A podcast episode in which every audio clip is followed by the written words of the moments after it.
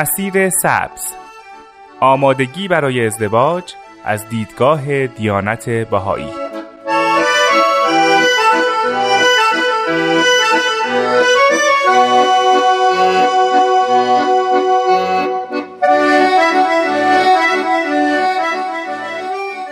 دوستان عزیز وقتتون بخیر. نیوشارات هستم و با هشتمین قسمت از برنامه مسیر سبز در خدمت شما هستیم. برنامه‌ای که می‌پردازه به مفهوم ازدواج و مسائل مربوط به اون از دیدگاه دیانت باهایی. این بار هم در خدمت جناب رحیمی هستیم و توضیحاتی رو از ایشون در این باره میشنویم. با ما همراه باشید.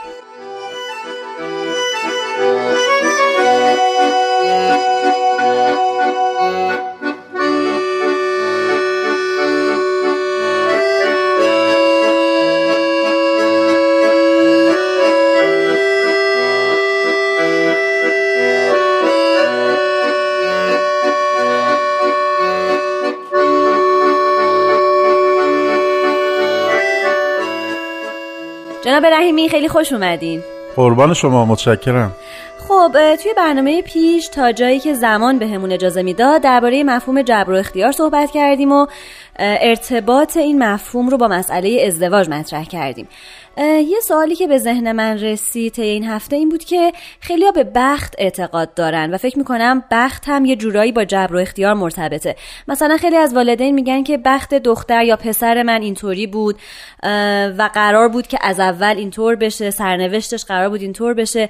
درست میگم این موضوع هم با جبر و اختیار در ارتباط هستن؟ بله. نه تنها بخت کلمه بخت خیلی چیزا داریم که ما متاسفانه جا افتاده. ضرب المثل هم زیاد داریم براش. بله. و متاسفانه ما رو به گمراهی می‌بره. یه جور خرافاتن در آره یه جور خرافاتن واقعا. و شکر خدا که خداوند این انبیا و مربیان آسمانی رو میفرستن که این مسائل رو توضیح بدن. حالا حتی بجز این بخت شما شاید شنوندگان عزیزم اینو تجربه کرده باشند که آدم گاهی فکر می‌کنه در یه لحظه چند ثانیه ای رو قبلا دیده این چیزهایی رو که دور برش داره بله اتفاق بله. میفته آره. که به این دژاوو میگن که به فارسی از جمله آشنا پنداری او رو معنی کردن. مثلا حضرت ولی امرالله در این مورد فرمودند حضرت شوقی ربانی ولی امر بهایی که این کار ذهنه یعنی ذهن کارهای پیچیده داره. و من اتفاقا دیدم که نظرات کارشناسان دیگه روانشناسی هم در این مورد همینه. و نظرات مختلفی برای توجیهش دادن. و این هم نمی‌تونه دلیلی باشه برای اینکه از قبل یه چیزی مقدر شده. درست. و در مورد بخت که فرمودید حضرت عبدالبها توضیح میدن. میفرمایند که در عرف دیانت بهایی بخت همون تایید الهیه همون. کمک الهیه. بخت یعنی همین تعالیم الهی. اتفاقا یه مثالی در مورد این می‌زنن که این بخت که همون تاییدات الهی است مثل هوای بیرون خونه است. کافیه ما این پنجره رو باز کنیم که این هوا بیاد تو. ما خودمون محروم می‌کنیم اگه پنجره رو باز نکنیم نمیاد تو. درست. اگر ما ایمان نداشته باشیم به خدا اگر تعالیم او رو انجام ندیم رعایت نکنیم بدیهی است که بدبختی یعنی همین. و خوشبختی یعنی بدبختی یعنی محرومیت از این فیض. و خوشبختی یعنی این به اصطلاح مطابق اراده خداوند و تعالیم او رفتار کردن. چنانکه که یه جایی میفرمایند همان اندازه که ایمان دارید تایید شامل حال شما خواهد شد. و این خیلی مهمه. و از نکات جالب این هست که فرد هرچه بیشتر به خداوند نزدیک بشه مؤمنتر بشه به مقام اطمینان و ایقان برسه چون مقام اطمینان و ایقان از عبدالباقی فرمان اعظم درجه بر ایمان است. هرچه به اون مراتب بالاتر برسه به نفس راضیه و مرزیه برسه به تعبیری مختارتر میشه. یعنی تصمیماتش نافذتر میشن. و این رو در نصوص بهایی میشه پیدا کرد زیارت کرد که من دارم الان بعضی از این نصوص رو منتها چون وقت نیست من صرف نظر می‌کنم از اون. خب جناب رحیمی یه سوالی که همین الان برای من پیش اومد اینه که شما گفتین که هر چقدر فرد روحانیتر و ایمانیتر باشه مختارتره. حالا یه فرد پیش خودش از کجا می‌تونه متوجه بشه که در واقع روحانیتر و مختارتره؟ این ارتباط این دوتا رو چطوری می‌تونه برای خودش معلوم بکنه؟ نکته جالبی رو فرمودید. به خاطر اینکه گاهی وقتا به خودمون گول می‌زنیم. ما می‌تونیم بگیم حالات سه حالت وجود داره. گاهی ما واقعا مؤمنیم و عاملیم. به تعالیم خداوند. گاهی گاهی عاملیم گاهی نه. و گاهی عامل نیستیم. درست. خیلی ساده است. یعنی مثلا خداوند فرموده دروغ نگو.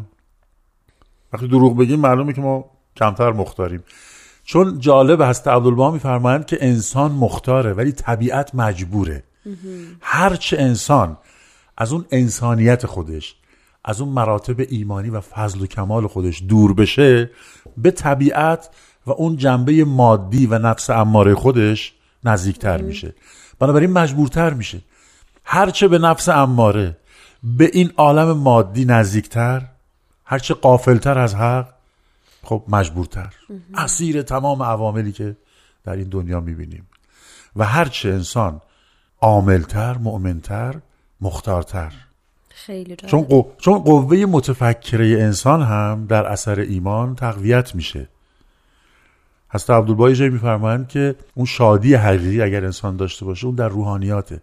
هرچه غم هست از مادیاته. ما هرچه می‌کشیم از مادیاته. مادیات نه به این معنی که استفاده از مادیات نشه. تعلق خاطر به مادیات. یعنی اینکه انسان تمام زندگی و فکر و ذکر و وجدانش بشه مادیات. اینطوری یعنی به طبیعت نزدیکی یعنی مجبوری اسیری ولی هر چی که آزادتر بشی وجدانت آزادتر بشه این احساس اختیار رو بیشتر حس می‌کنی.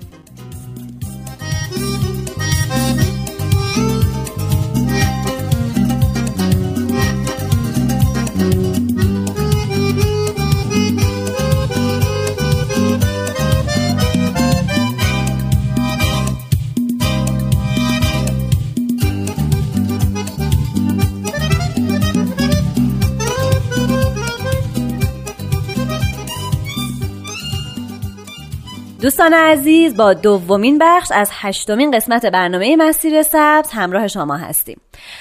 جناب رحیمی صحبت که تا الان کردیم اگر بخوایم به صورت خلاصه بگیم این بود که ما چطور می‌تونیم توی تعالیم الهی در واقع خودمون رو بهتر ببینیم و بشناسیم؟ یعنی در واقع تعالیم ما رو به ما چطور معرفی می‌کنن؟ که خب همه اینها در جهت این بود که دیده همه جانبه و وسیع نسبت به خودمون داشته باشیم. خب حالا آیا شناختن ما در همین مرحله کامل میشه یا اینکه همراه با این شناخت باید کارهای دیگه هم انجام بشه. خب این مطالبی که تا حالا عرض شد برای این بود که یک دیدی از تعالیم الهی بگیریم. حالا ولو اینکه فرصت نبود و خیلی مختصر به اون پرداخته شد ولی ما در آینه این تعالیم الهی و بیانات خداوند در حقیقت در این آینه خودمون رو می‌تونیم برانداز بکنیم بشناسیم. درست. و در حقیقت بفهمیم کجای کار هستیم. گاهی خودمون رو گول نزنیم. ملاک تشخیص این که ما چقدر خودمون رو شناختیم حالا در این آینه. این هست که ببینیم چقدر عمل می‌کنیم. به اونچه که در این آثار هست در این آثار به اصطلاح آسمانی هست. اتفاقا حضرت بهاءالله در دیانت بهایی صریحا در اول کتاب مستاب اقدس اولین چیزی رو که توضیح میفرمایند این هست که میفرمایند خب شناخت واجب شده شناخت خداوند از طریق مظاهر ظهورش. و بعد میفرمایند و همونطوری که ما در بحثامون به صلاح عرض شد که برای اینکه خودمون رو هم بشناسیم باید از طریق مظهر ظهور خداوند بشناسیم. بعد توضیح میدن میفرما این شناخت کافی نیست. حتما باید عمل هم با اون باشه. و این حد می‌فهمه اینو با همن. می‌فهمه هیچ کدوم بدون دیگری قابل قبول نیست. بعد یه ملاک جالبی که ما می‌تونیم از اون بفهمیم چقدر خودمون رو شناختیم. این است که ببینیم چقدر عاملیم. درست. یعنی در موارد در موارد زندگی فرض بکنید که ما وقتی که دروغ میگیم می‌فهمیم که داریم دروغ میگیم. خب از همینجا میشه فهمید که ما نشناختیم خودمون رو.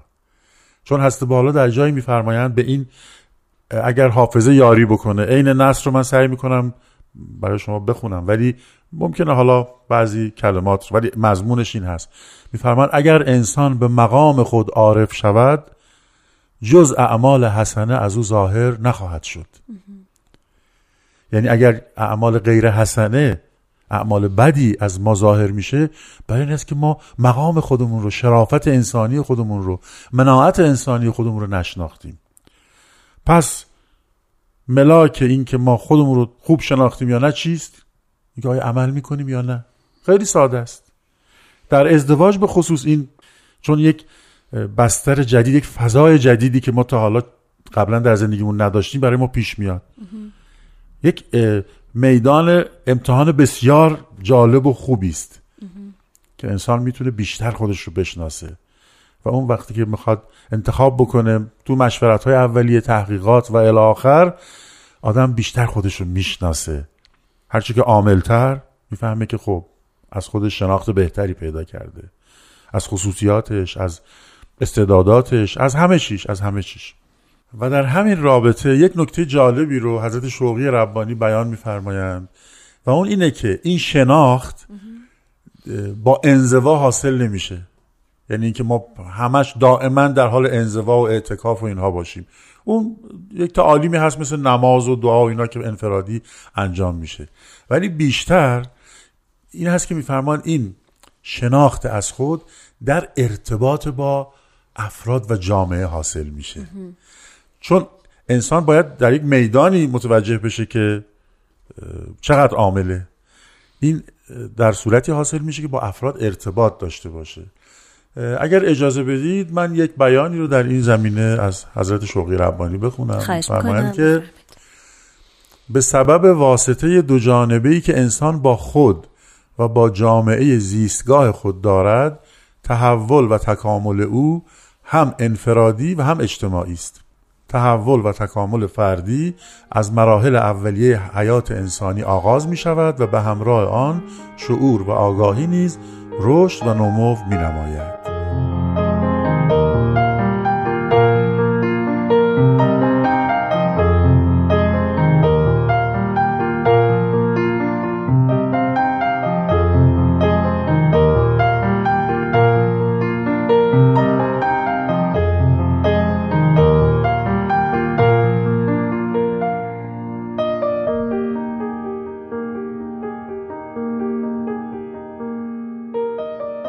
دوستان عزیز این برنامه مسیر سبزه که در حال شنیدنش هستید. خب جناب رحیمی در قسمت قبل صحبت به اینجا رسید که فرد زمانی که خودش رو با توجه به تعالیم و بیانات مبارکه می‌شناسه در واقع باید شروع بکنه به عمل کردن تا این خودشناسی کامل بشه. و این عرفان و عمل به تنهایی امکان پذیر نیست. یعنی در جمع و در طی ارتباط با سایر افراد هست که این دو مرحله به تکامل می‌رسه.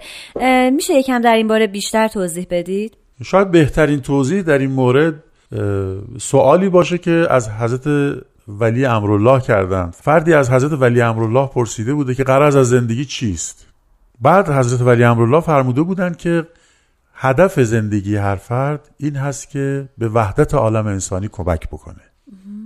بعد ممکنه این سوال برای ما پیش بیاد. پس تکامل فردی خودش چی میشه؟ چون ما داریم راجع به این صحبت می‌کنیم. شناخت خود تکامل خود. بعد میفرمایند که وقتی که انسان کوشش می‌کنه برای اینکه همه به وحدت برسن خودش هم در این میدان مسیر کمالی خودش رو طی می‌کنه. یعنی سیر کمالی هر فرد در انزوا نیست. هست با حالا از انزوا قصد فضا کنند. یعنی در اینی که با مردم هستی خودتو می‌شناسی. و این نکته بسیار بسیار مهمیه. ما خودمون رو وقتی می‌شناسیم که با در ارتباط با دیگران هستیم.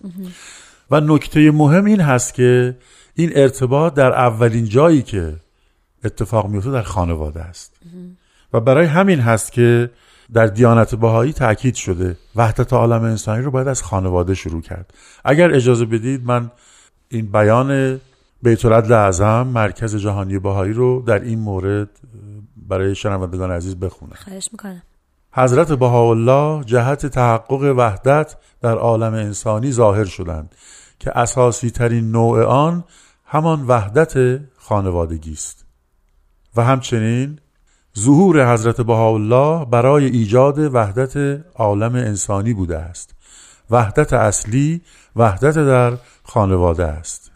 و همچنین درباره بهاییان میفرمایند اگر قادر به حفظ وحدت و هماهنگی در خانواده خود نباشند چه تأثیر و نفوذ ممکنی را آرزومند خواهند بود؟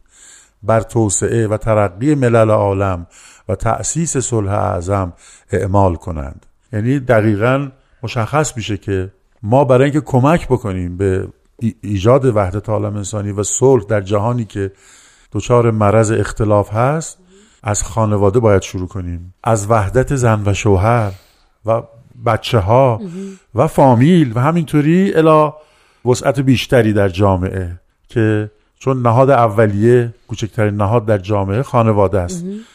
اگر خانواده منسجم و دارای وحدت باشه می‌تونه الگو باشه و کمک بکنه به دیگران برای اینکه اونها به وحدت فکر کنن در راه, در راه وحدت بکوشن و نهایتا در مسیری که خب آسان هم نیست بشریت بالاخره از این جنگ ها نجات پیدا بکنه و به صلح و وحدت برسه. و خانواده نقش بسیار مهمی رو در این زمینه داره. و اینجاست که اهمیت ازدواج صحیح ازدواج درست ازدواج از روی بینش صحیح و با ایمان قوی نقش خودش رو نشون میده. ممنون از توضیحاتتون. خب دوستان عزیز به پایان هشتمین قسمت از برنامه مسیر سبز نزدیک میشیم. ممنون میشیم که پیشنهادات، انتقادات و نظرات خودتون رو با ما در میون بذارید. راه ارتباطی رو هم که حتما می‌دونید. شماره تلفن دو صرف یک 703 671 828 828 اگر هم دوست داشتید برنامه رو بشنوید می‌تونید از کانال تلگرام at Persian BMS دانلود کنید و بشنوید و به بقیه هم معرفی کنید. تا برنامه بعد شاد باشید و خدا نگهدار.